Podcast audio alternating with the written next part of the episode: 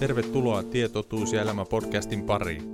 Tässä jaksossa keskustelemme avioparin kanssa siitä, kuinka he kohtasivat Jumalan ja tulivat ymmärtämään, että Jeesus on tie, totuus ja elämä. Kuulemme myös heidän ajatuksia seurakunnasta ja iksyttävistä opeista. Tässä jaksossa. Mitäs helluntailaiset sanoo tästä ja tästä asiasta? Niin. Me oltiin itse luterilaisia. Joo.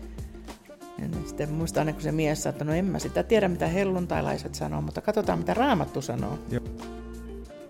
Mua rupesi hirveästi niin kuin pelottamaan sitten, että kun jotenkin tuntuu, että ei ole enää sellaista niin kuin vetoa ja voimakasta niin kuin kutsua, mitä oli niin kuin kokenut siinä, siinä vaiheessa silloin, kun meidän Ari-poika kuoli.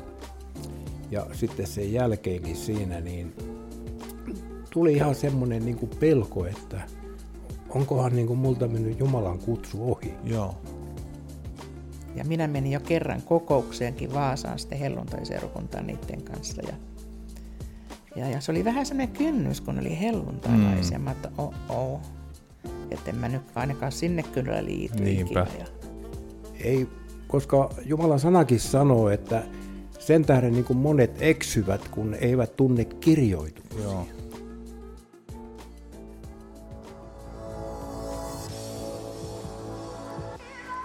Tervetuloa kahvipöydän ääreen, jossa ajatukset lentää ja sana on vapaa.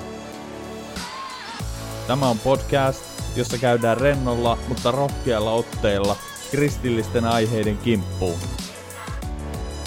Me pyritään vilpittömällä mielellä löytämään Jumalan sanasta vastauksia, rohkaisua sekä lohdutusta avoimesti ja aidosti keskustelevalla tyylillä ihan tavallisena kristittyinä me halutaan kasvaa yhdessä kuulijoiden kanssa kohti syvempää Jumalan tuntemista.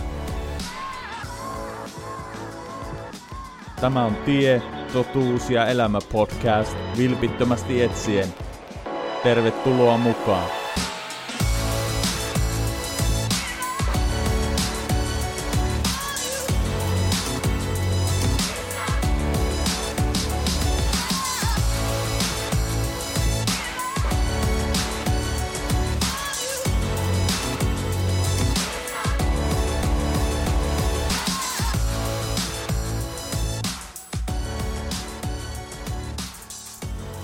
Tervetuloa hyvät kuulijat uuteen Tie, totuus ja elämä podcast-jaksoon. Ja me ollaan tällä kertaa Karin ja Riitan kanssa tekemässä tätä jaksoa ja puhumassa kristillisyydestä ja Jeesuksen seuraamisesta. Ja, ja katsotaan mitä kaikkea tässä esiin ehtii tulla. Ja voitaisiin ensin käydä sitten Karin ja Riitan kohdalla sitä, että kuinka te olette tullut uskoon ja miten te olette tullut tuntemaan Jumalan ja kuinka te totesitte, että Jumala on todellinen ja niin edespäin, mutta ää, tervetuloa Kari ja Riitta. Mm, kiitos. Mitkä on tunnelmat? Jännittääkö yhtään? No tottahan se toki vähän jännittää tällaisessa hetkessä, että kun joudut niin kuin radion kautta vähän puhumaan ja tuomaan julki näitä ja Joo. koska se nyt ei ole joka päivästä. Niinpä, niinpä. Entäs mm-hmm. Riitta? No, nyt on aika rento olo, kyllä. No niin, hyvä, hyvä, hyvä. Mä oon tosiaan Matilaisen Joni, mä unohdan aina esitellä itseni. Matilaisen Joni ja oon täällä Isonkyrön helluntaiseurakunnassa toimin pastorina ja, ja, ja on vetämässä sitten tätä, tätä podcastia. Öö, mitäs jos käydään sillä, että kumpi teistä haluaa aloittaa? Päätäkö minä? Jos Kari vaikka kertoisi ensin, että miten sä oot Kari tullut uskoa, että voit kertoa vähän sun perhetaustoja ja lähtökohdista elämää ja näin poispäin. Ja saat ihan vapaasti sitten tässä kertoilla. No joo, mä oon tämmöinen normaali suomalaisen perheen kasvatti. Mulla oli hyvä isä ja äiti, jotka nyt tällä hetkellä ovat kuolleena, ovat, mutta tota niin, mulla on ollut hyvä koti ja hyvä kasvatus ja aina on niin kuin opetettu siihen, että vanhempia ihmisiä pitää kunnioittaa ja varastaa ei saa ja muutenkin pitää niin kuin elämä olla sillä tavalla ojennuksessa. Ja tuota, ja se havainto näin jälkeenpäin, minkä on niin kuin, niin kuin huomannut ja mitä mä niin kuin muistan, että meillä ei koskaan niin kuin kotona niin kuin Jumalaa pilkattu. Joo. Vaikka ei käyty niin kuin kirkossa kovin usein, joulukirkossa käytiin, mutta meillä kumminkin kunnioitettiin ja arvostettiin näitä hengellisiä asioita sillä tavalla, että ei, ei pilkattu niitä ollenkaan. Joo, joo, kyllä. Mutta sulla ei tosiaan vanhemmat ollut uskossa ja, ja näin, että sulla oli tämmöistä perustietoutta vähän niin kuin kristinuskosta, mutta ei sen enempää. No siihen aikaan, kun mä oon kouluja käynyt vielä, niin nämä uskontotunnit oli sellaisia, että on joitakin asioita, mitä tänä päivänä vielä niin kuin sieltä muistaa sieltä koulun uskontotunnilta, vaikka kertomus Joosefista tai näistä, Joo. niin ne oli tosi, tosi niin kuin koskettavia sillä tavalla. Ja, hmm. Ja niitä on niin kuin ajatellut sillä tavalla ja ne on, ne on niin kuin tavallaan kantanut. Että hmm. ne, ne oli sellaisia ihmeellisiä asioita ja lapsi otti ne niin kuin vastaan luottamuksella. Ja siihen aikaan vielä uskonnonopettajat ja nämä, niin ne oli, ne oli monekin uskossa. Aivan, aivan. Joo, se on sillä tavalla erilaista ehkä, mitä tänä päivänä on totuttu sitten tuolla koulumaailmassa. Että mm. Se on ollut iso siunaus kyllä. On, iso siunaus se on ollut. Että et, et koet, että siitä olisi jotain negatiivista ollut, että ei, sä olisit kokenut lapsena, että sinua olisi ahdistanut. Tai ei muuta. millään tavalla, ei millään tavalla, että, koska niitä näin jälkeenpäin, kun niitä ajattelee ja sitä, että kun lapsi on ollut, niin kyllä ne on, ne on, niillä on ollut semmoinen hyvä vaikutus ainakin mun elämään. Aivan, aivan. No miten siitä eteenpäin sitten koulumaailmasta, niin sun elämä? No mun elämä nyt on ollut aika semmoista vikkelää elämää, mitä on näin kuullut, että on ollut aika villipoika ja meneväinen ja,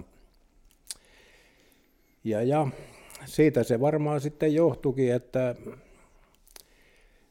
kumminkin sitten aika nuorena poikana avioliittoon jouduin menemään, kun tuli sellaiset todelliset tilanteet vastaan, että meillä sitten ruvettiin siinä nykyinen vaimoni, kenen kanssa nyt ollaan oltu 55 vuotta naimisissa, tuota, niin mm.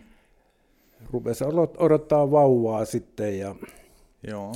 Ja siitä se lähti ja mä olin silloin semmoinen 5 vai 16-vuotias nuori mies ja halusin sitten kantaa oman vastuun ja isäkin sanoi mulle kotona sitten, kun nämä asiat tuli julmasti eteen, että kanna pokaa vastuu. Mm, aivan. Ja siitä on niin ollut isälle kiitollinen, että hän tällä tavalla niin suhtautuu tähän meikäläisen elämän lähtöön. Että eihän se helppoa ole ollut, hmm.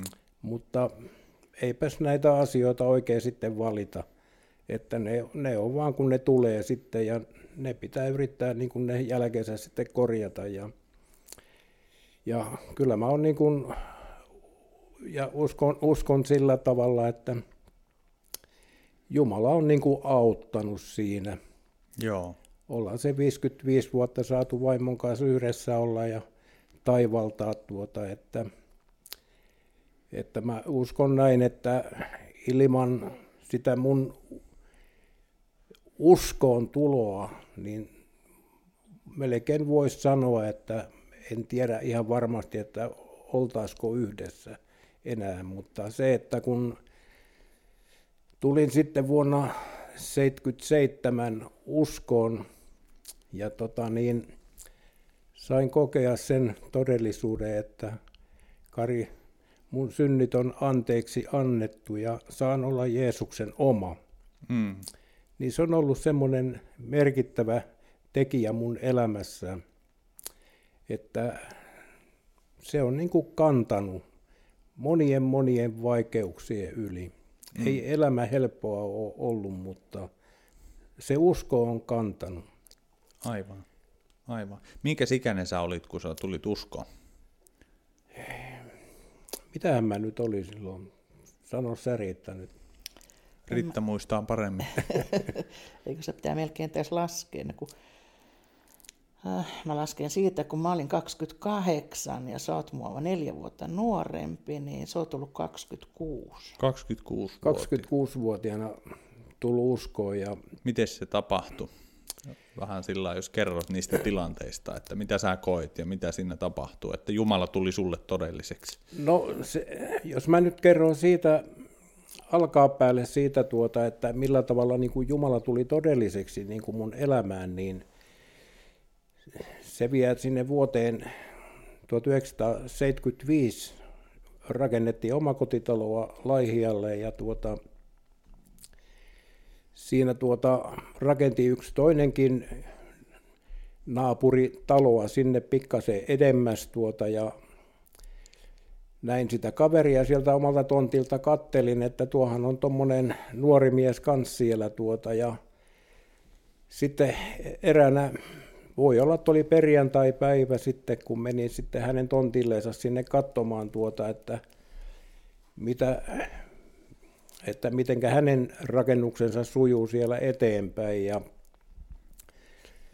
mä olin siihen aikaan, mä en ollut uskossa vielä tuota ja käytin alkoholia ja, ja lähdin sitten sinne kaverin tontille käymään ja otin sitten pullon mukaan ja ajattelin, että siitä varmaan saadaan semmoinen juhlakaveri sitten tuota ja lähdin sinne tarjoamaan ryppyjä hänelle tuota ja mikä sitten olikaan yllätys, kun tätä hänelle tarjosin, niin sanoi, hän sanoi minulle, että tota, niin, ei hän käytä tota, että hän on päässyt siitä niin kuin eroon. Mm.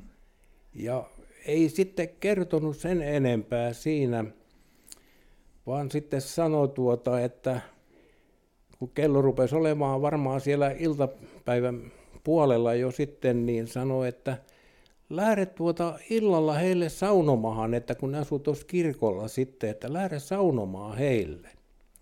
Ja mä sitten sanoin, että no kyllähän mä nyt oikeastaan voisin lähteäkin, kun tuntui sellaiselle kivan oloiselle mm. kaverille ja vaimonsa kanssa siinä. Ja siinä sitten saunottiin ja sitten tuota, siinä illalla sitten juotiin tota kahvia kahvipöydässä, niin sitten he siinä kertovat sitten, että he ovat niin kuin uskossa. Mm. Ja hän on päässyt niin kuin viinasta eroon, ettei hän niin kuin käytä tollasia. Joo. Ja siitä lähti sitten tuota niin, tietynlainen, vuonna 1975 tietynlainen uskon prosessi munkin elämässä, että siitä meni sitten noin kaksi vuotta. Mä tulin sitten uskoon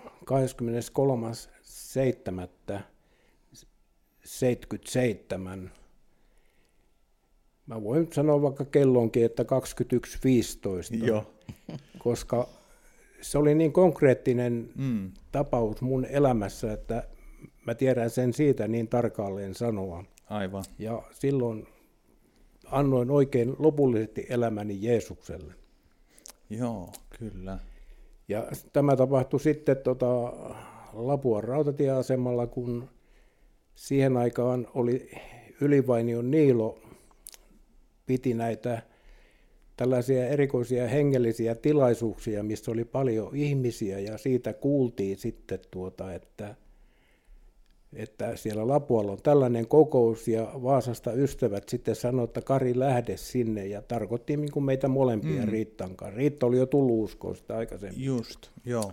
Ja, ja siellä sitten sain kohdata Jeesuksen ja sain kokea sitten synninpäästöä ja mulle julistettiin synnit anteeksi ja samalla kertaa sitten tota siinä, kun Ylivainio Niilo sitten rukoili mun puolesta siinä, niin mä sitten sanoin Niilolle, että rukoile samalla, että kun mä olin hirveästi tupakissa kiinni, että mulla meni tuollainen kaksaskia norttia päivässä, että Herra ottaisi nämä tupakikki pois multa, ettei mun tarvitsisi polttaa, kun tuntuu, että se oli semmoinen riesa mun elämässä jo. Aivan. Ja, ja mikä ihmeellistä, niin mä sain tulla uskoon ja samalla kertaa mulla nämä tupakit ja nämä kaikki jäi sinne. Katoha, joo. Että eikä ole tarvinnut sen jälkeen tupakkia suuhun laittaa.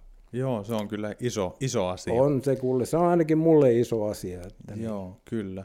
Eli sulla lähti siitä, että tämä sun naapuri, joka ra- rakensi omakotitaloa, niin, niin, niin siitä lähti sellainen prosessi. Ja oliko siinä välillä sitten muita tavallaan uskovia, jotka, joita sä kohtasit tai O- tapasit? Oli näin, uskovia, uskovia ystäviä, oli sitten paljon, ketä näin ja tällä tavalla oltiin yhdessä, mutta sitä vaan niin kuin koki, että ei välttämättä ollut sitten mun aika ja se todellinen mm. aika. Että. Aivan, aivan.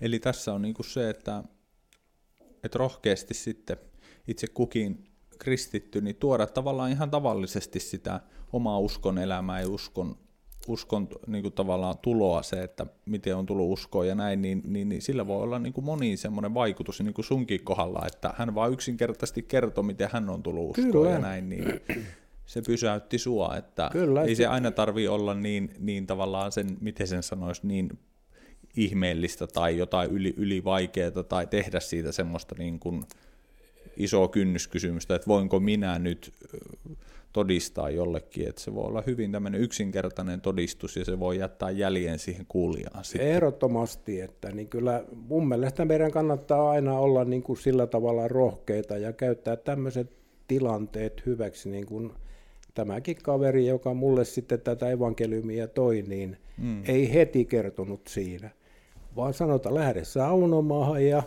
Joo. sitten saatiin siinä tuota, niin jutella ja juoda kahvia illalla, niin siinä sitten toivat julki tämä, että he ovat uskossa.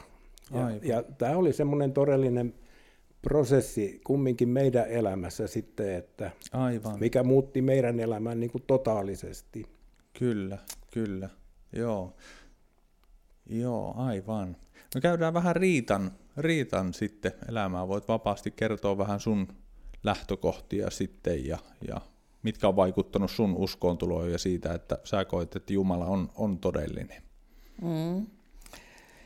No meillä oli vähän samanlainen koti kuin Karilla, että kunnioitettiin kyllä näitä taivasasioita ja mun äidillä oli uskovainen koti ollut, mutta ei hän ollut itse henkilökohtaisesti uskossa. Mutta kumminkin, ja sitten meidän mumma, eli äitin äiti asui meillä hetken aikaa ennen kuolemaansa ja hän oli tosiaan uskovainen. Ja, mutta tuota niin, Kyllä mä muistan, mä joskus äitiltä kysyinkin sitten, eli esimerkiksi meillä oli naapurit uskovaisia, jonka kanssa, niiden lasten kanssa mä kävin pyhäkoulua joskus kymmenenvuotiaana ja sitten tältä perheeltä kuoli isä yllättäen, jäi auton alle ja kuoli. Ja mä muistan, kun mä äitille sanoin, että, että kuinka Jumala voi tehdä noin, että kun ne on uskovaisia ihmisiä, että niin miksi Jumala otti niiden isän pois. Hmm. Niin äiti vaan vastasi mulle näin viisaasti, että no uskovaisiahan se Jumala justiin kouluttaakin, että ei niillä ole helppo elämä. Hmm. Mutta, tota niin, mutta, mutta mulla meni se nuoruus siinä sitten ihan, rupesin hyppäämään tanssimassa ja siellä tota Karjakin näin tuolla laihia hulmilla ja, Hmm. ja, ja mutta se, eikä ruvettu nyt vielä seurustelemaan. Itse asiassa mä menin vähän Karja pakoon, kun mä näin, että sillä oli aina pullo kädessä. Ai jaa. Mutta tuota niin, mutta, mutta. Sitten meillä oli yhteiset kaverit sitten, että me sen kautta sitten tutustuttiin paremmin. Ja, mutta mikä meitä molempia kumminkin, niin kuin sanotaan, että Jumala rupesi tekemään meissä työtä. Niin kuin meidän vanhin lapsi, joka oli silloin täyttämässä neljä vuotta, niin sairastui leukemiaan ja ja se oli niin kova paikka, se oli niin kova paikka. Mä Jumalalle huusin silloin, kun mä sairaalaan meni hänen sänkynsä viereen, kun lääkärit oli justin sanonut, että, että leukemia on nyt teidän arissa. Niin mä huusin Jumalalle sydämestä, en mä ääneen huutanut, mutta sydämessäni huusin, että Jumala auta, Jumala auta. Ja mä odotin semmoista apua, että Jumala olisi parantanut hänet, Mm. mutta, mutta niin ei tapahtunut. Mutta tapahtui kumminkin se, että niin sitten muutaman vuoden päästä, no Ari saatiin kuntoon, sitten sairaalasta pääsi kotia, kun sai niitä solumyrkkyjä. Ja, mutta aina noin kerran vuodessa tuli semmoinen lasku sitten, että se leukemia niin kuin sillai, se meni välillä remissioon, eli semmoiset, että ei voitu todistaa, että on mikä sairaus, mutta sitten aina se tuli uudelleen. Ja lääkärit sanoivat sitten, että tämä on niin kuin huono merkki, että mitä useammin tulee näitä uudestaan tämä leukemia päälle, niin se näyttää siltä, että niin nämä solumyrkyt ei pure. Aivan, joo. Ja tota, niin näissä hetkissä sitten tosiaan sitten Kari tapasi tämän meidän naapuri ja, ja, ja me istuttiin paljon siellä, kun rakennettiin omaa taloa, niin meillä oli, se oli vielä pahasti kesken, siellä sementtilattialla istuttiin vaan ja kyseltiin niitä, joskus aamulla neljään astekin juteltiin ja kyseltiin, että no mitäs, mitäs, tota niin, mitäs raama, eiku, mitäs mä sanoin? Mä sanoin, hellu, kun ne oli helluntailaiset. Mm. Mitäs helluntailaiset sanoo tästä ja tästä asiasta? Niin. Että kun me oltiin itse luterilaisia. Joo.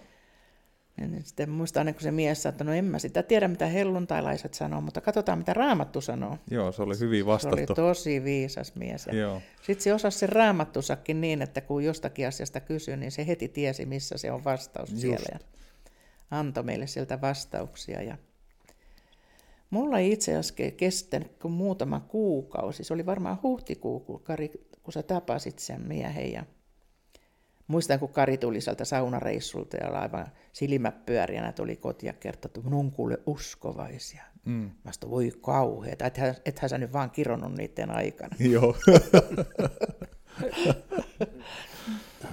Mutta tosiaan, niin sitten, sitten tosiaan ruvettiin niiden kanssa juttelemaan ja kyseltiin. Ja, ja minä menin jo kerran kokoukseenkin Vaasaan sitten helluntaiseurakuntaan niiden kanssa. Ja, ja, ja se oli vähän semmoinen kynnys, kun oli helluntailaisia. Mm. Mä että oh, oh, että en mä nyt ainakaan sinne kyllä liity Niinpä. ikinä. Ja, ja tota niin, se oli sitten kans, mullakin oli heinäkuu, heinäkuu, mä tein sitten sen valinnan. Mä luin tota niin, ristivo, ei ristivoittoa, kuin Hyvä Sanoma-lehtiä. Se oli silloin semmoinen pienien kokoinen ja siinä tota, niin oli semmoinen mielenkiintoinen kirjoitus. Yksi, joku nuori tyttö kertoi siinä, kun hän oli saanut täyttyä pyhällä hengellä ja mm.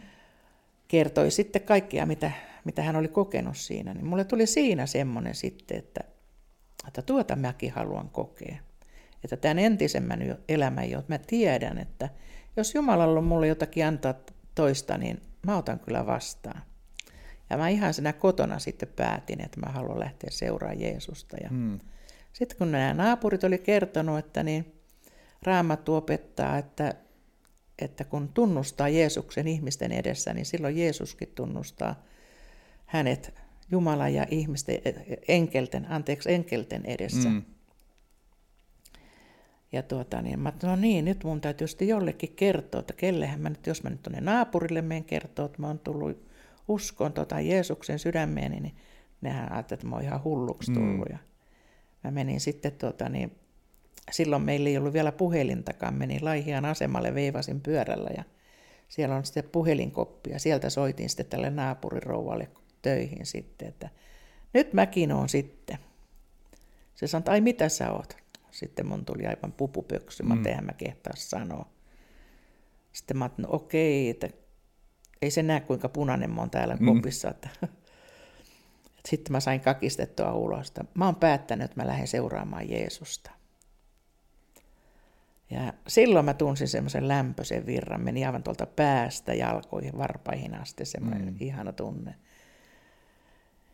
Ja tota niin, niin.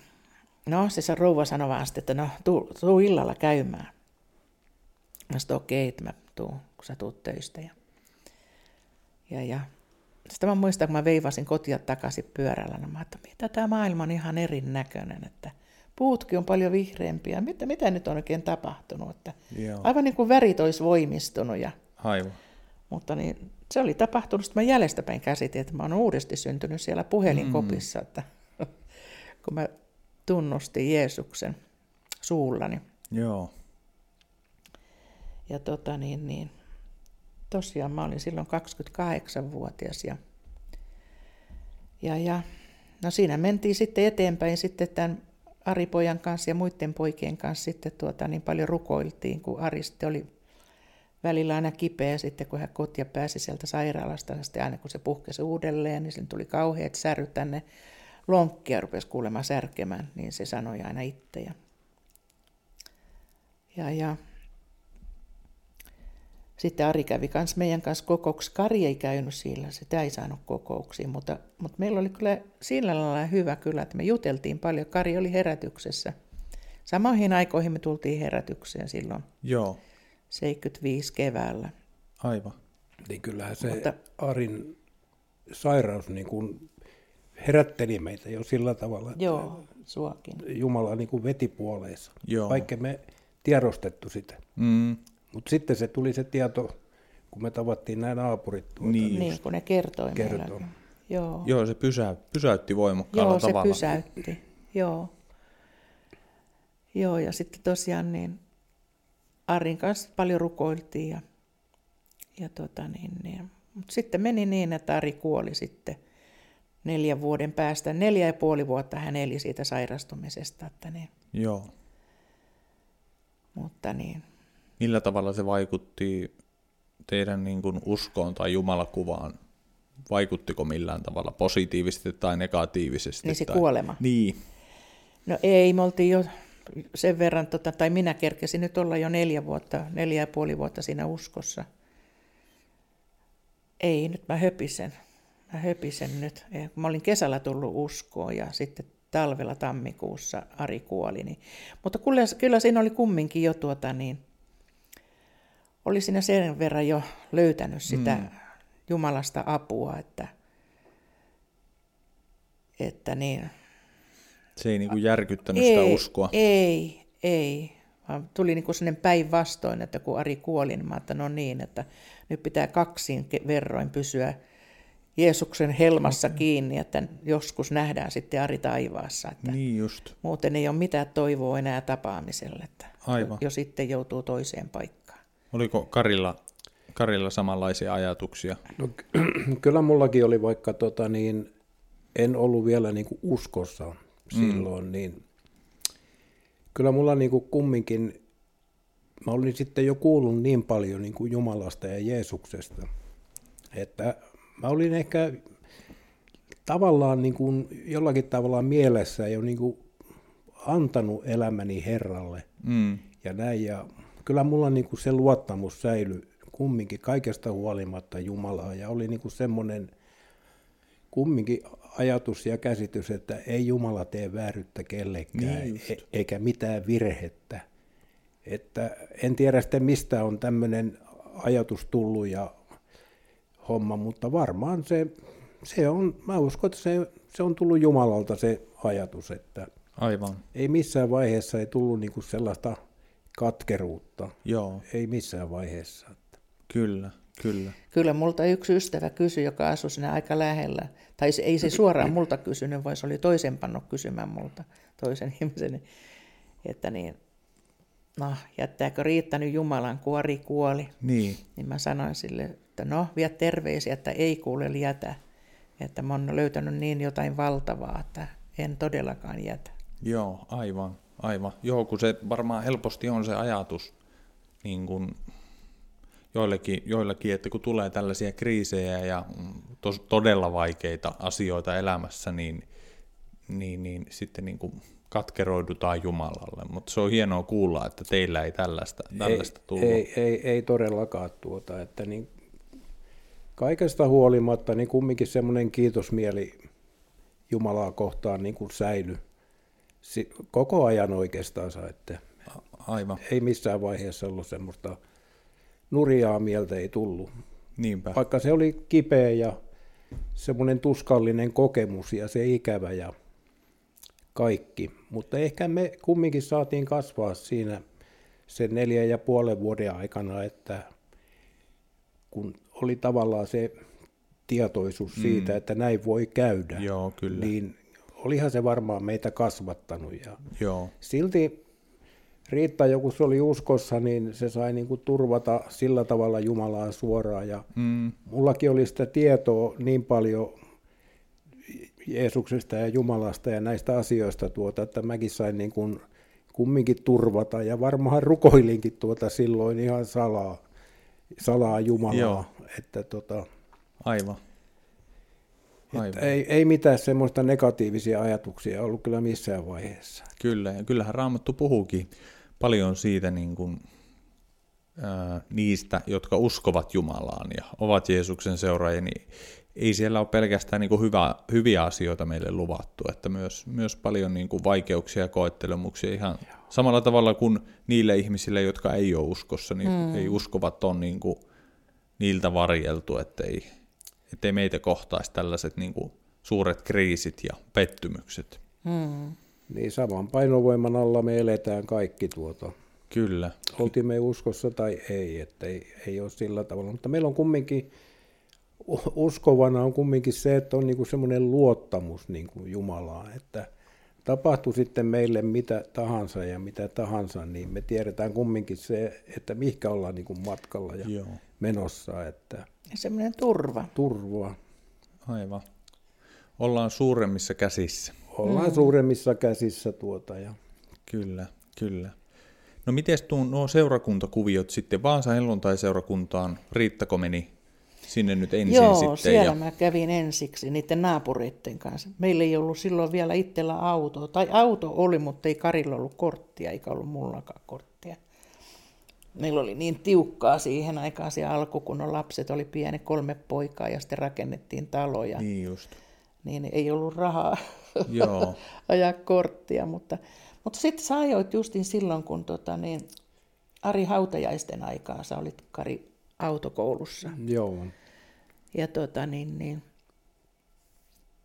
ja Kari rupesi sitten käymään myös jo, no sen uskoon ratkaisun jälkeen, niin oliko sulla heti se seurakuntakuvio vai tuliko se sitten myöhemmin? No tota, kyllä mä kävin muutamia kertoja kokouksissa aikaisemminkin jo tuota, Va- Vaasassa, tota, niin siellä oli silloin, Ylivainio Niilo oli Vaasassa silloin saarnaajana. Just. Ennen kuin oli mitään näitä isoja kokouksia vielä, niin, niin, niin Niilollahan oli se julistus, oli aika rajua mm. siihen, siihen aikaan. Tuota, ja mä muistan, mäkin siellä sitten kerran lähdin, tai me lähdettiin varmaan junalla Vaasaan kokoukseen ja sillä tavalla tuota, ja Niilohan siellä sitten saarnas, mutta se saarnas niin kovaa siellä tuota, että niin, mä en tiedä mikä mun tuli, mutta mun oli pakko lähteä tuota, niin, kesken, kaiken. kesken kaiken kotiin. Mä lähdin junalla. Liaskat leimus. Liaskat leimus, kato, Niilo, Niilo julisti kato niin voimakkaasti tuota ja Aivan. sillä tavalla, mutta mä lähdin kotiin, mutta mä tulin sitten kumminkin takaisin seuraavalla junalla taas Vaasaan niin, tuota, niin. ja meni sitten sinne, Joo. sinne kokoukseen. Että Jumala veti niin voimakkaasti puoleen. Jumala veti niin kuin voimakkaasti puoleen ja, ja mm. tällä tavalla. Ja sitten se todellinen ratkaisu tapahtui sitten siellä niin. Lapuan rautatieasemalla tuota, niin oikeastaan siinä pari vuoden Joo päästä. Ja, ja sulla ja, oli sitten Vaasa helluntai-seurakunta sen ratkaisun jälkeen. Niin- joo. Vaasassa helluntai-seurakunnassa oltiin ja Kastella käytiin siellä. Ja niin molemmat kävit, kävittekö te yhtä aikaan Kastella? Ei, vai? kun Ei. mä kävin sitten, kun mä tulin 75 kesällä uskoon, niin mä oon käynyt sitten, muistaakseni se oli joku Tapaninpäivä tai joku, eli joulun jälkeen mä kävin Kastella. Ja silloin sä olit ensimmäistä kertaa kokouksessa, kun sä tulit kattoon, kun mä menin Kasteelle, Kari. Joo, niin taisi olla. Joo, ei mennä, ei mennä millään tulla. Mä sitä kuulin, että sun ei tarvitse kuin penkillä istua ja mun pitää mennä sinne eteen kaikkea. Jos et sä penkillä pysy, niin on kumman. Niin se tuli sitten. No oliko teillä tämän kasteen kanssa jotain prosessia, että tavallaan luterilainen tausta teillä ja näin, niin oliko sen kanssa niin kuin kamppailua no, vai tuliko se oli, selväksi sitten? Mulla oli kamppailua, Karille se oli selvä. Tai kyllä me se käsiteltiin, silloin joku niiden naapuritten kanssa juteltiin, kun ne näytti raamatusta, että usko ja kaste. Hmm. Kun me uskomme ja kaste, kastetaan, niin me pelastumme, näin opettaa raamattu. Niin kyllä mä ajattelin, että se on, näin se on oikein. Mutta sitten mä ajattelin, kun siellä raamatussa oli semmoinenkin paikka, että, että yksi Jumala, yksi, yksi Herra, yksi kaste, yksi usko, niin mä että okei, mut on jo kastettu vauvana, että Just. en mä nyt enää sitten mene. Joo. Mutta kyllä tuo on oikeinpäin, kyllä tuo, että ensin pitää tulla uskoon. Ja sitten tota, niin, sen jälkeen ottaa kaste, ikään kuin kuvainnollisesti pestään sitten ne niin kuin synnit pois. Nehän lähtee synnit pois jo siinä, kun tullaan uskoon Jeesuksen mm tähden, mutta, tuota, niin, mutta mä ajattelin, että en mä kumminkaan nyt mene kastele, kun Joo. nyt on vauvana kastettu. Niin mulle tuli semmoinen profeet, profeetiallinen sana yksi nuori tyttö kerran istui siellä Vaasan helluntaiseurokunnassa rukouskokouksessa mun vieressä ja, ja siinä kun rukoiltiin, niin se alkoi ensin puhua kielillä ja sitten tuli suomeksi, että se minkä, äh, se minkä tiedät oikeaksi, tee se. Ellet sinä seuraa minua, sinä joudut kadotukseen. Ja mä olin aivan järkyttynyt. Mä heti tiesin, että toi oli mulle. Se tuli jotenkin niin kuin kohti. Mm. Ja tota niin, mä vähän niin kuin loukkaannoin Jeesukseen siinä, että jaa, enkö mä kelpaakaan sulle, että, että tota, kun sä nyt puhut, mä joudun pian kadotukseen tässä. Mm. Mm. Mutta sitten mä juttelin sitten yhden mun kaverin kanssa, yhden Tepan kanssa sitten, joka kertoi sitten ja juteltiin tästä, että, että mä oon nyt vähän loukkaantunut, mitä tuo Jeesus mulle noin rumasti sanoo. Mm. Niin, niin sanoin, että joo, mutta ajattelepas nyt, mit, kuinka se alkoi, että se, minkä tiedät oikeaksi, tee se. Mm. Että onko nyt joku asia sulla, minkä sä tiedät oikeaksi, jota sä et ole tehnyt. Mm. Niin, niin mä ensin mä en löytänyt mitään. Mä tein kyllä, mä nyt oon kaikki niin kuin parhaani yrittänyt. Mutta sitten kotona, kun mä jäin yksin, niin sitten mulle välähti, että haloo, se on se kaste. Mm. Ja se aukesi mulle sillä, että kun mä luin, siihen aikaan taisi olla Vaasalehti, mä luin Vaasalehtiä meidän makukamarin sängyn päällä ja siellä oli ilmoitus, että helluntaiserakunnan ilmoitusta seuraavasta kokouksesta, että ensi sunnuntaina kastekokous kello, oliko se nyt 16. Siinä mulle välähti se kaste, se mm. tuli. Ja mä suutuin niin kovaa, että mä käärin sen lehden näin ja mä heitin sen olohuoneeseen. Mm. Kari istui siellä, ovesta lenti. Kari istui sieltä, mikäs nyt tuli? Mm. mä sanoin, että no, pitää mennä kasteelle. Mm. Sanoin, että miten niin? Kuka sua kasteelle pakottaa? Mä sanoin, no ei kukaan pakota, mutta mä tiedän, että mun pitää mennä. Mm. Aivan. Et se piti vaan niin totella, että nöyryyttää se oma minä itse, itse minä itse. Joo, kyllä, kyllä. Karillako tämä oli vähän sitten helpompi tie tämän kanssa vai no, kasteen suhteen? No sanotaan näin, että kyllä se oli mulle niin kuin sillä tavalla helppoa. Mm. Ei, ei mun tarvinnut sen kanssa niin kuin kipuilla. Joo. Että, Näit sen niin kuin raamatusta, Joo. raamatun perusteella, että näin, näin täytyy niin kuin toimia Joo. ja on oikein toimia. on oikein toimia. Että, Kyllä. että, että kyllä se näin on ja eikä ole tarvinnut katua sitä. Että, Aivan. että. Sen verran vielä tuosta mun uskoon tulosta, että kun mulla kumminkin otti se kaksi vuotta siinä Joo. sitä, että mä olin niin kuin kovassa herätyksessä ja niin kuin toinen jalka oli jo vähän niin kuin uskon tiellä ja. Joo. siellä uskossa, niin mutta sitten tuli sellainen vaihe siinä, tuota, että mua rupesi hirveästi niin kuin pelottamaan sitten, että kun jotenkin tuntuu, että ei ole enää sellaista niin kuin vetoa ja vo- voimakasta niin kuin kutsua, mitä oli niin kuin kokenut siinä, si- siinä vaiheessa silloin, kun meidän Ari-poika kuoli. Ja sitten sen jälkeenkin siinä, niin tuli ihan semmoinen niin kuin pelko, että onkohan niin kuin multa mennyt Jumalan kutsu ohi, Joo. Kun en mä ole tarttunut kiinni siihen, kun Aivan. mulla on tarjottu pelastus. Mm. Ja mä muistan, mä rukoilin sitten kerran, yksi ilta rukoilin siinä Jumalaa, että, että jos vielä Herra jotakin on niin kuin mahdollista, että mä voisin saada niin kuin, tu- tulla niin kuin uskoa ja kokea jotakin sellaista. Ja mä oikein rukoilinkin sitä her- Herralta, että, että Herra, että jos mä uskoon tuun, niin mä tarvitsen jonkunlaisen potkaisun Joo.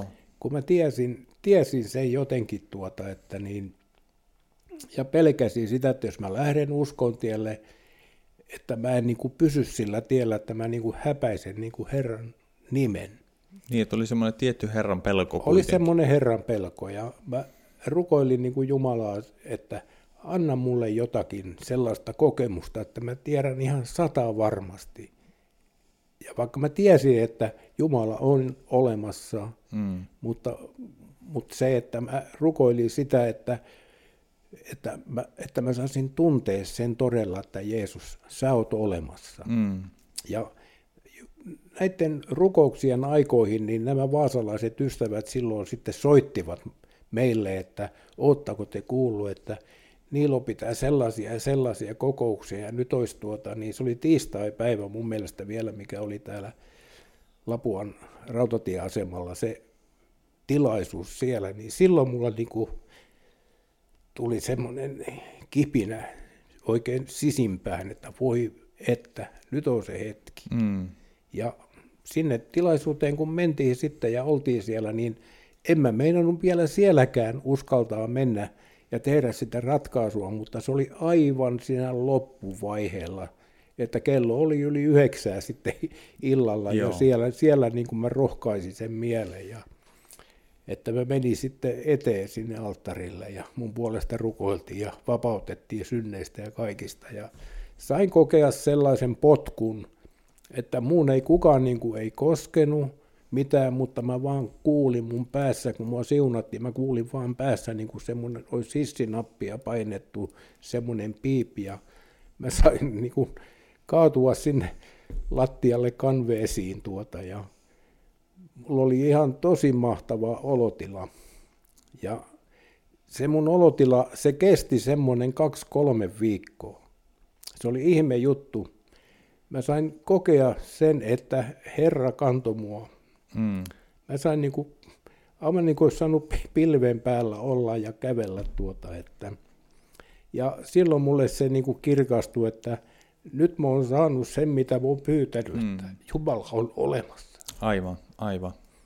Joo. Jumala vastasi siihen, siihen se, rukoukseen. Se vastasi rukoukseen. Joo, kyllä.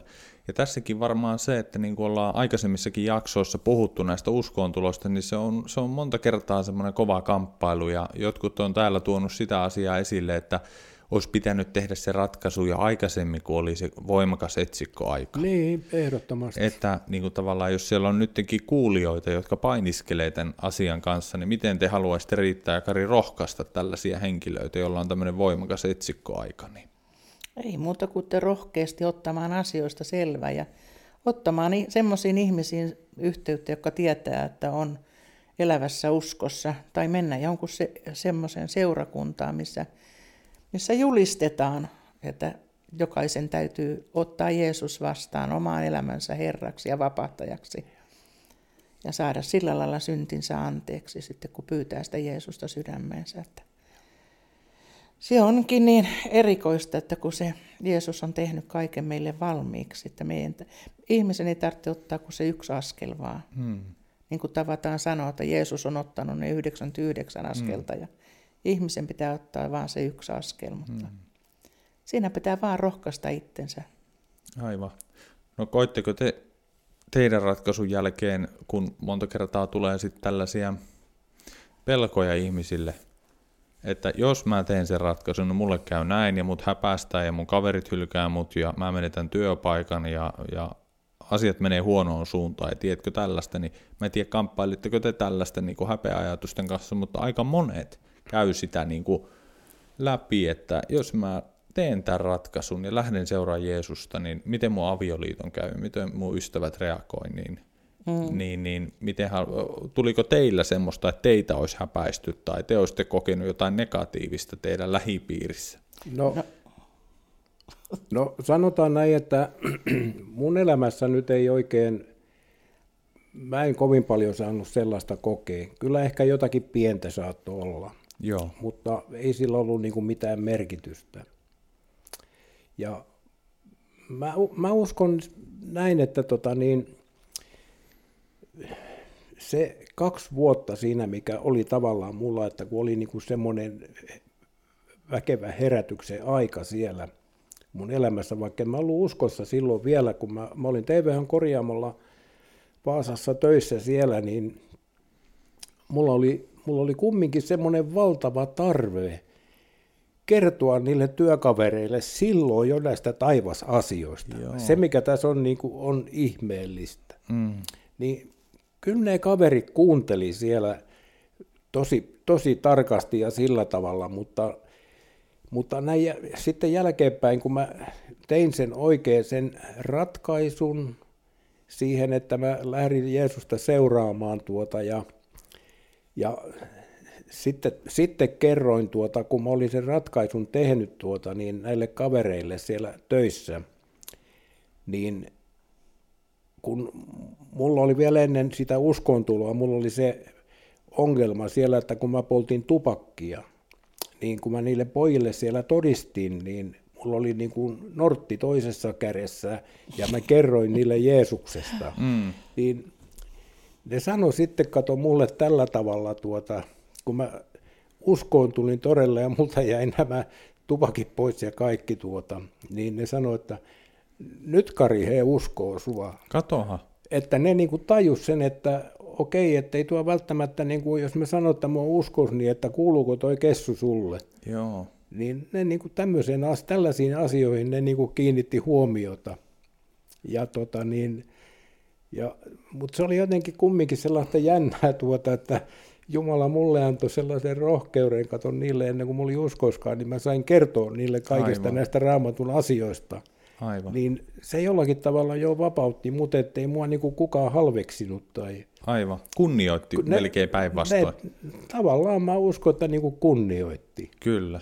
Eikä mä oikeastaan elämän missään vaiheessa, että olisi joutunut kokemaan, että mua on niinku katottu jotenkin ala-arvoisesti, kun mä oon uskossa. Päinvastoin mä oon kokenut sen, että yrittäjänä, että kun voi olla uskova yrittäjä, niin on saanut kokea arvostusta ja sellaista, sellaista niin kuin oikeaa asennoitumista niin kuin elämään. Että, Joo. että kyllä Suomessa on niin kuin hyviä ihmisiä, jotka arvostaa Joo näitä taivasasioitakin oikein. Että... Onko se monta kertaa vähän niin kuin turhiakin pelkoja, että on. uskovina, niin kuin, että miten ne ajattelee, miten ne suhtautuu on. ja näin poispäin, että ei ole, ei ole viety, viety minnekään julkisesti häpäistäväksi vielä, vielä ainakaan tämän päivän Suomessa.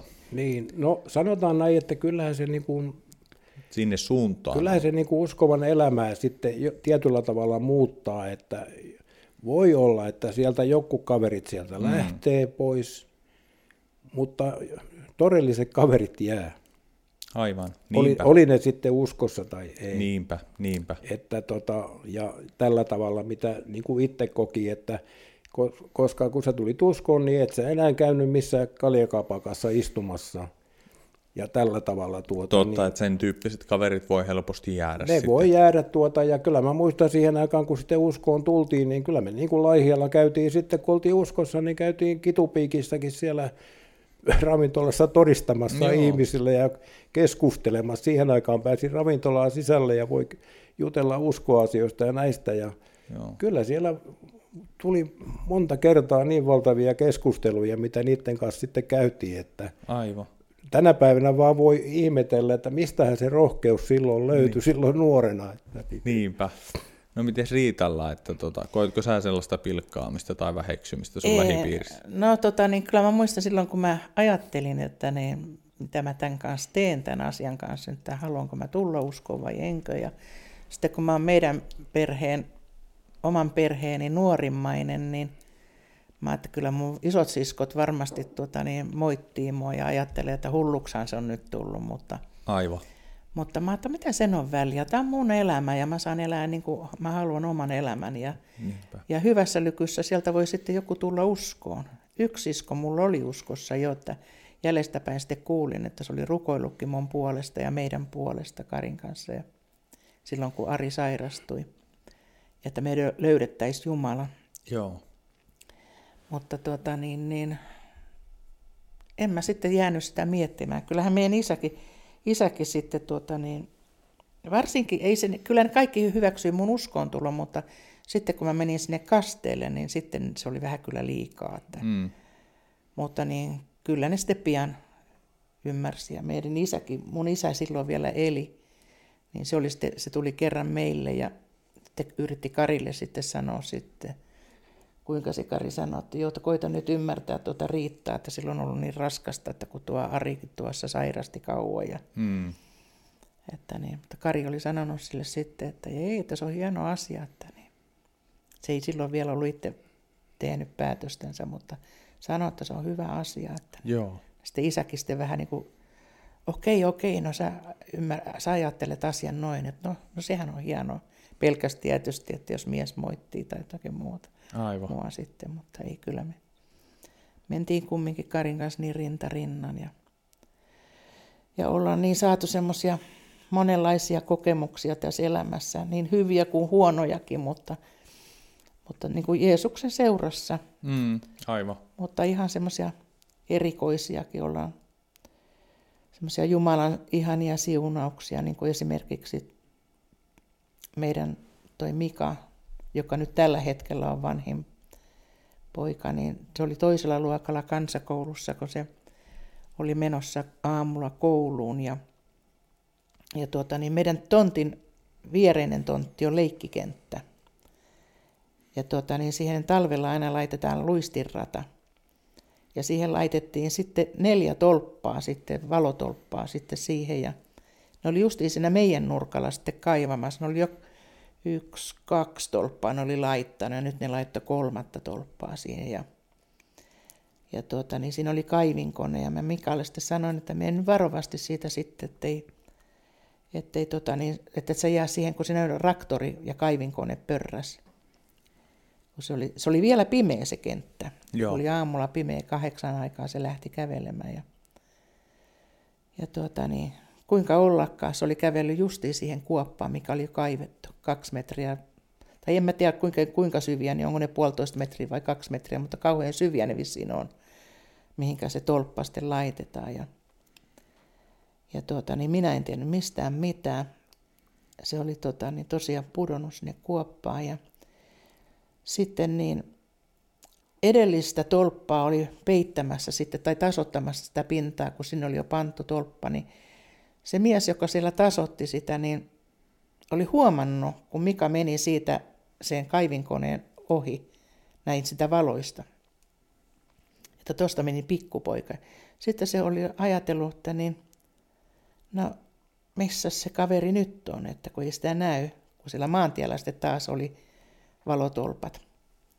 Että ei se poika mene tuolla, että mihinkä se poika hävisi. Ja sitten sillä oli välähtänyt, että onkohan se pudonnut sinne kuoppaan. Mm. Lähti juoksemaan ja siinä oli justiin se raktori, niin se oli ottanut semmoisiin hampaisiin tolpan ja ollut siirtämässä sitä siihen kuopan päälle. Oho. Ja tota, niin, panemassa lyömässä sen sinne, niin se oli tullut se mies sieltä, sitten näytti näin stop, stop, stop merkkiä sille raktorille. Tuli siihen valoihin heiluttamaan käsiä ja, ja tota, se näki meidän Mikan siellä kuopassa. Ja se oli ojantanut sille kätensä sitten ja vetänyt sen sieltä ylös ja No mikähän oli aivan savessa ja kurassa, sitten reput ja kaikki oli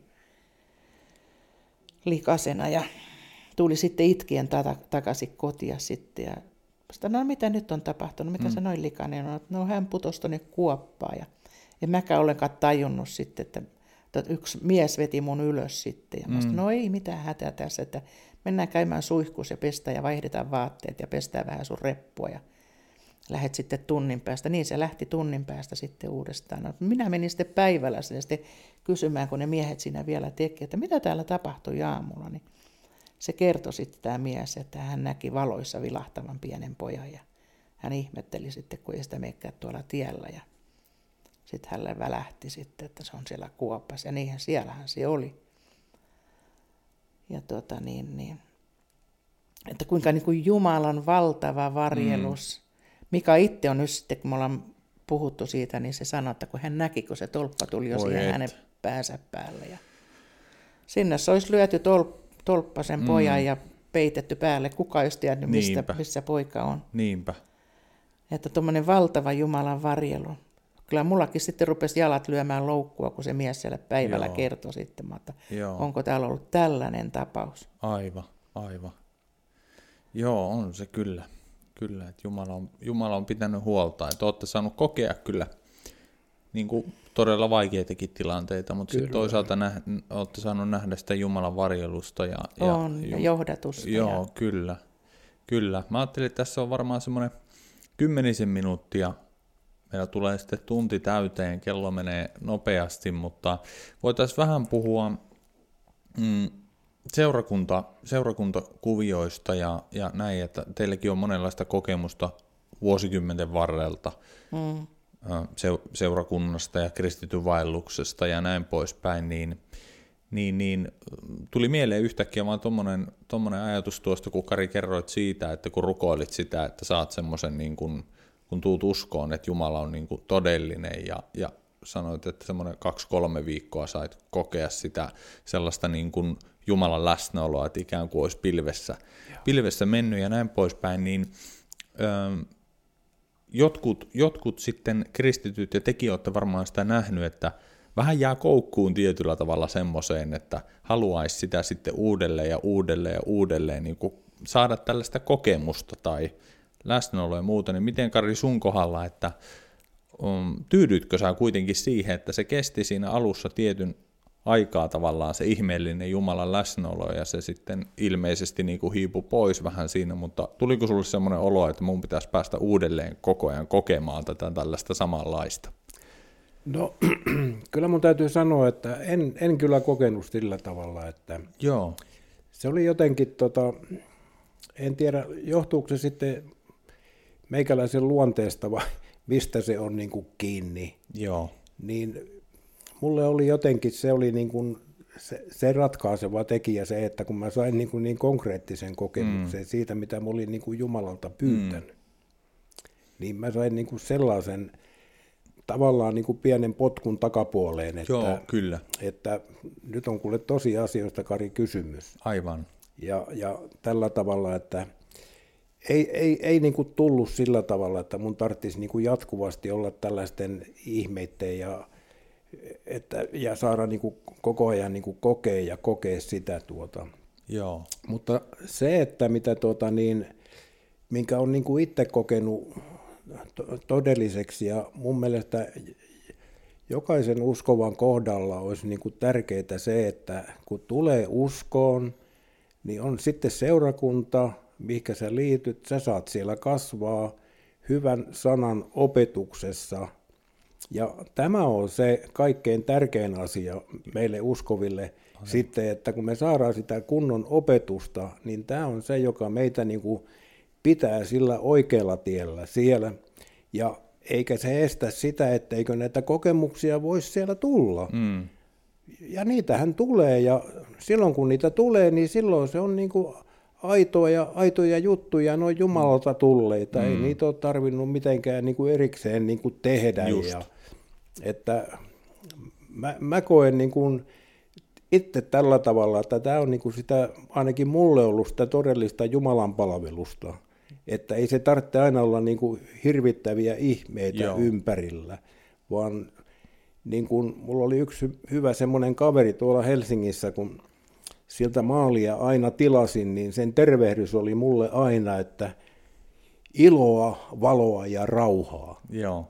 Ja kyllä täytyy sanoa, että usko ihmiselle, niin se antaa iloa, valoa ja rauhaa. Joo. Ja kyllä se on niin kuin tärkeää, ja varsinkin tänä päivänä, missä ajassa nyt eletään, mm. että me kaikesta huolimatta pystytään säilyttää se rauha sisimmässä ja se ilo. Mm. Vaikka nämä kamalat asiat meitä piirittää, ja varmahan välillä tuo sitä pelkoa meidänkin elämään, mutta kaikesta huolimatta saadaan niin kuin luottaa siihen, että meidän elämä on niin kuin Jumalan käsissä. Ja se, että kun meillä on niin kuin semmoinen seurakuntayhteys, niin me nähdään se, että meillä on siellä ystäviä, jotka nostaa ja kantaa ja rukoilee sun puolesta. Itse sain sen todella kokea voimakkaasti, kun tässä ennen vuorenvaihdetta, niin sain jalkaan sellaisen sa- sairauden, tuota, ja, joka oli tosi paha juttu. Tuota, ja, mutta se, mikä tuntui mahtavalle, että kun soitel, kaverit soitteli täältä seurakunnasta ja tuli viestejä, että täällä on rukouskokouksessa rukoiltu tuota sun puolesta, että sun jalkas paranee ja kaikkea tällä tavalla tuota, niin tämä on sitä todellista elämää ja tämä on sitä todellista seurakuntaelämää. Ja tähän Jumala haluaisi meitä jokaista kutsua tällaiseen elämään. Aivan, kuulostaa kyllä todella, todella hyvältä. Että Jumala on tämmöinen niin kuin varattuna jokaiselle meille Kyllä. seurakuntayhteyden kautta. No miten mm. Riitta, Riitta, niin mitä sulle niin kuin seurakunta on mer- merkannut? No kyllä se on merkannut ihan alusta asti paljon. että niin, kun niitä on ollut niitä ilonpäiviä ja surunpäiviä, niin se on ollut niin ihana aina jakaa ystävien kanssa ja seurakuntalaisten kanssa. Ja siellä on tietysti aina tulee semmoisia läheisempiä ystävämpiä tai ystäviä, että jonka kanssa jaetaan ihan kaikki. Mm. Että niin, se on tosi ihana. Että meillä on semmoinen naisryhmä, joka on ollut, oltu pidetty yhtä varmaan monta vuosikymmentä. Että, niin, että se on aina ihanaa. Soitellaan toinen toiselle ja pannaan viestiä, että nyt mulla on semmoista, muistakaa rukouksia. Tietää sen, että ne rukoilee. Mm. Ne ei vaan lupaa, vaan ne rukoilee. Aivan, aivan. Kyllä. Me juteltiin tässä aika pitkät tovit ennen nauhoituksia teidän kanssa ja ää, keskusteltiin sitten tavallaan vähän toisenlaisesta puolesta, mitä niin kuin, ää, tekin olette vuosikymmenten aikana nähnyt erilaisia asioita, mitä on pyrkinyt niin kuin kristillisyyteen tulemaan ja tällaista äärikarismaattisuutta ja puhuttiin tästä Toronton nauruherätyksestä ja ja näin, niin minkälaisia, jos haluaisitte, niin kuin, jos siellä on joitain sellaisia kuulijoita, jotka on niin kuin, kiinnostunut kaikesta tällaisesta, mitä niin kuin, mainostetaan yliluonnollisena luonnollisena Jumalan työnä ja, ja siellä sattuu ja tapahtuu asioita, niin kertokaa vähän tavallaan siitä, että minkälaiset kokemukset teillä siitä on ja, ja oletteko te kokenut sitä hyvänä vai huonona asiana?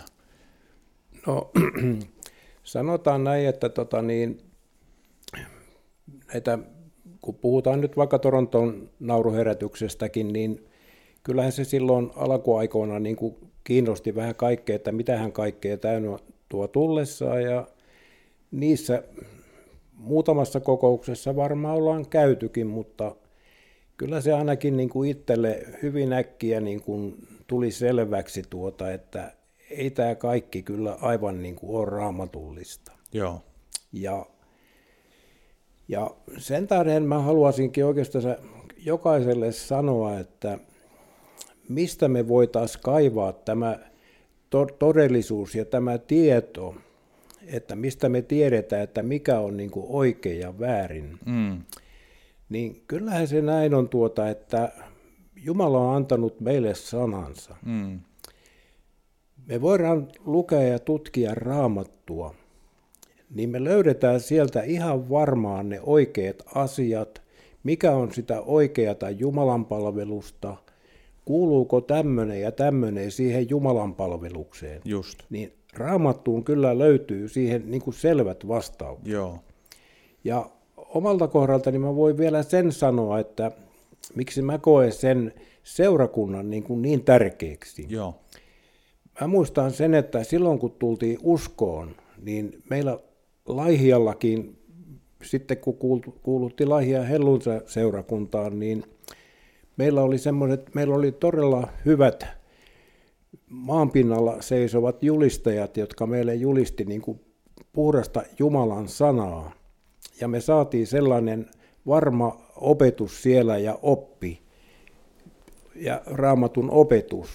Niin se on paljon helpompaa silloin tehdä niitä ratkaisuja ja kun sä kuuntelet noita tuollaisia karismaattisia julistuksia oikein, niin kyllä sieltä äkkiä se tulee esille, että onko tämä oikein vai onko tässä jotakin sellaista väärää, mikä ei oikein nyt niin kuin särähtää tonne korviin.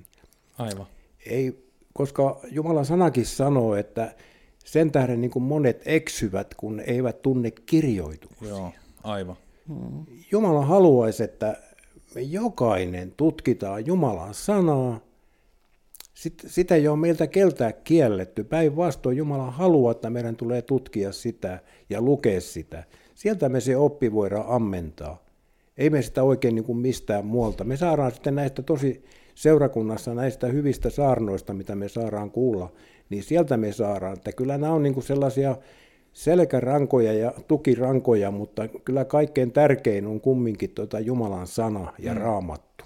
Kyllä, kyllä. No onko Riitalla sitten tavallaan just näihin, näihin liittyen, eli tämmöiset niin kuin, miten sen sanota, eksyttävät asiat, niin on todellisuutta myös tämän päivän kristillisyydessä ja seurakunnissa. Joo, kyllä, kyllä sitä on aika paljonkin olemassa tässä Suomen maassakin ja Amerikassa vielä enemmän.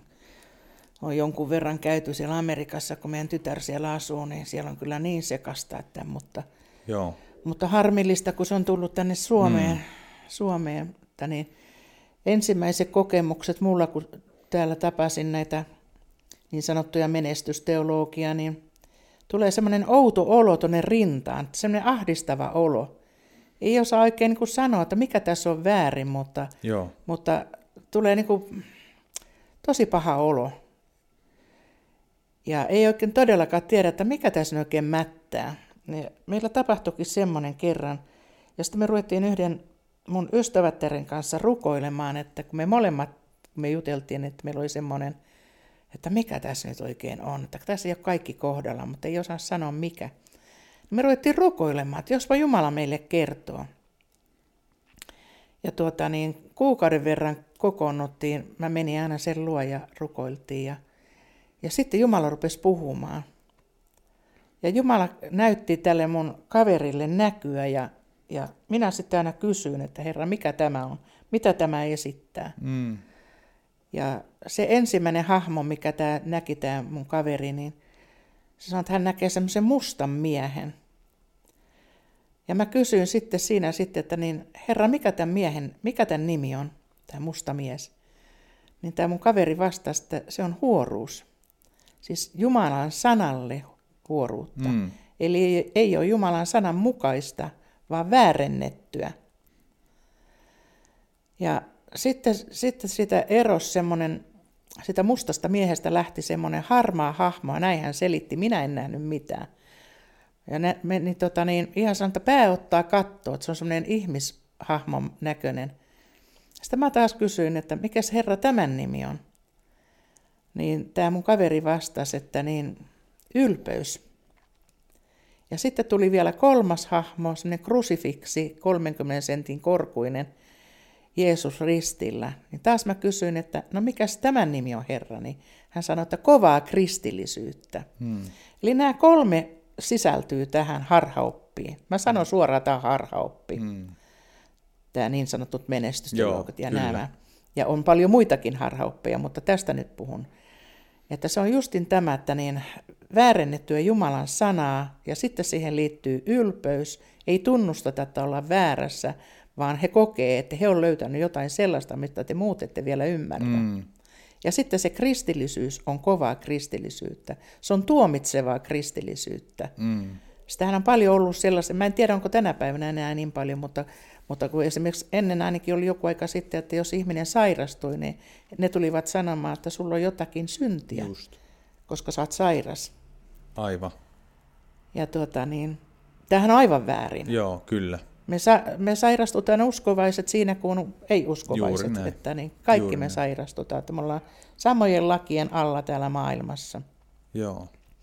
Ja sitten tämä jatkui vielä sitten, tämä, kun me tämän sisarin kanssa rukoiltiin, niin se jatkui vielä sitten, tuli semmoinen, että oli semmoinen uuni. Hän näki uunin, minä en taas nähnyt yhtään mitään. Hän näki uunin ja tota, niin siellä oli, sanotaan, uunin luukut avattiin ja siellä oli valtava valtava hieno tuli siellä sisällä. Ja sitten kun hän katsoi sitä tulia, hän selosti mulle koko ajan, että oho, nyt sieltä häviää se takaseinä. Ja nyt se lähtee menemään, vaikka se tuli vaikka kuinka pitkälle tuonne taakse. Ja sitten tuli sanat, tämä tuli palaa itse helvetistä. Hmm. Eli se on Jumalalle kauhistus. Hmm. Ja se on aika rankka asia, kun Jumala sanoo näin. Tämä tuli palaa itse helvetistä. Hmm. Että meidän ei pitäisi olla missään tekemisissä näiden asioiden kanssa. Aivan.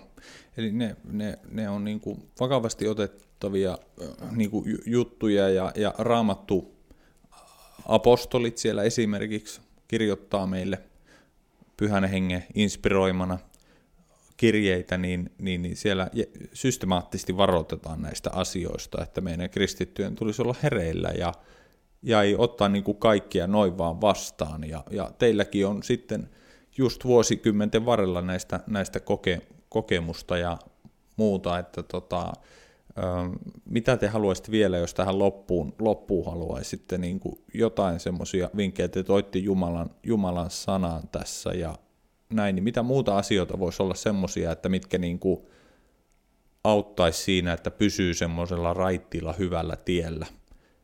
Tuleeko teille mieleen semmoisia konkreettisia neuvoja, että miten neuvoisitte, että hei, että näin sä pysyt hyvällä tiellä, kun to- toimit näin? No, kyllä mä sanoisin näin, että Jumalan sanan tutkiminen on niin kuin yksi asia. Mm. Ja sitten Jeesus silloin, kun se meni taivaaseen, niin se lupasi lähettää meille pyhän hengen mm. tänne. Me voidaan rukoilla Jumalaa, että anna pyhä henkesi osoittaa meille mm. oikea tie. Joo. Ja tämä, tämä, että me vietetään aikaa niin kuin rukouksessa, että me pyydetään niin kuin Jumalalta niitä ohjeita ja niitä neuvoja omaan elämäämme, niin niitä tulee sieltä. Kyllä. Ja, ja se, että kun me ollaan luettu ja tutkittu niin kuin Jumalaa sanaa, niin Jumala voi aina avata mm. niitä asioita pyhänkensä kautta sieltä meille. Aivan. Joka sitten ravitsee meitä ja kirkastaa niitä asioita sillä tavalla, että mun mielestä niin kuin Jumalan sanan tutkiminen ja rukous, niin ne on sellaisia tärkeitä asioita. Aivan. Joo, ja sitten kun tuo niin pyhä henki murehtii meissä, mm. kun mulla on uskossa, niin meissähän asuu pyhä henki, Jumalan pyhä henki, niin mä uskon äsken tuossa, minkä mä kerroinkin, että mm. kun me ei tiedetty, että mikä tässä on väärää, mm. mutta oli vaan paha olo täällä rinnassa, Just. niin se on varmaan se pyhä henki, joka siellä murehti. Joo. Että tässä ei ole kaikki nyt ihan ok. Niin, ja että olla kuulijainen tavallaan niin. sille, mitä kokee, että niin. et, et, et tässä nyt voisi olla jotain hämärää, niin ei mennä sitten suinpäin sinne. Niin. Ja sitten mun mielestä äärettömän tärkeä asia on se, että on terve seurakunta. Mm. Se on A ja O. Missä sitten tota, niin tavallansa niin kuin alistaa itsensä seurakunnan johdolle ja siellä saa sitten, siellä saa sitten tuota kysyä mm. ja olla semmoinen avoin. Kyllä. Että kun on rakastava, lämmin seurakunta, niin siellä on hyvä olla ja siellä uskaltaa kysyä paimenelta ja vanhemmistolta, että mitä mieltä te olette tästä asiasta, että onko tämä ihan ok, Joo. jos joku asia askarruttaa. Mm. Ja näin, että, niin, että ja saa rehellisiä hyviä vastauksia, että Kyllä. ei siellä tuomita, vaan, Kyllä. vaan vastataan niin kuin Raamattu opettaa. Aivan. Että saa kyseenalaistaa. Saa kyseenalaistaa, joo. Ja joo. jos ei tiedä, niin saa kysyä, että hmm. mitä mieltä te olette tällaisesta, että mä näin tällaista tai luin tällaista kirjaa, että mitä Just. mieltä te olette tämmöisestä asiasta, niin sieltä saa neuvoja seurakunnasta, kun on, on tota, niin vastuulliset vanhem, vanhemmat, vanhemmisto Joo. seurakunnassa ja vastuullinen paimen. Niin se, on, se on niin äärettömän tärkeää. Kyllä, kyllä. Kyllä. Joo. Hyvä. Me ollaan nyt tuota, siihen tahtiin tässä keskusteltu, että meillä on tunti 10 minuuttia tässä vierähtänyt ja, ja mä ajattelin, että me voitaisiin tähän, tähän sitten lopetella. Tätä oli mukava keskustella teidän kanssa. Tuleeko teille vielä, jäikö vielä sydämelle jotain asioita, mitä haluatte tähän sanoa? Ei. Kaikki, kaikki on tullut puhuttua. Ei voi olla, että me joskus teidän, teidän kanssa jollain kokoonpanolla otetaan sitten uusia jaksoja, erilaisia teemoja. Mutta... Musta tuntuu, että me päästiin vasta alkuun. Niinpä, nimenomaan. Voi olla, että sa, tota, kun kuuntelette tätä Tietotuuselämä podcastia, niin siellä Kari ja Riitta vierailee joillain kokoonpanoilla vielä. Että nämä on mielenkiintoisia juttuja keskustella sitten. Kiitos teille Kari ja Riitta, siunausta teille ja siunausta kaikille kuulijoille ja seuraavaan jaksoon. Joo. Kiitos. Kiitos. Heippa. Hei.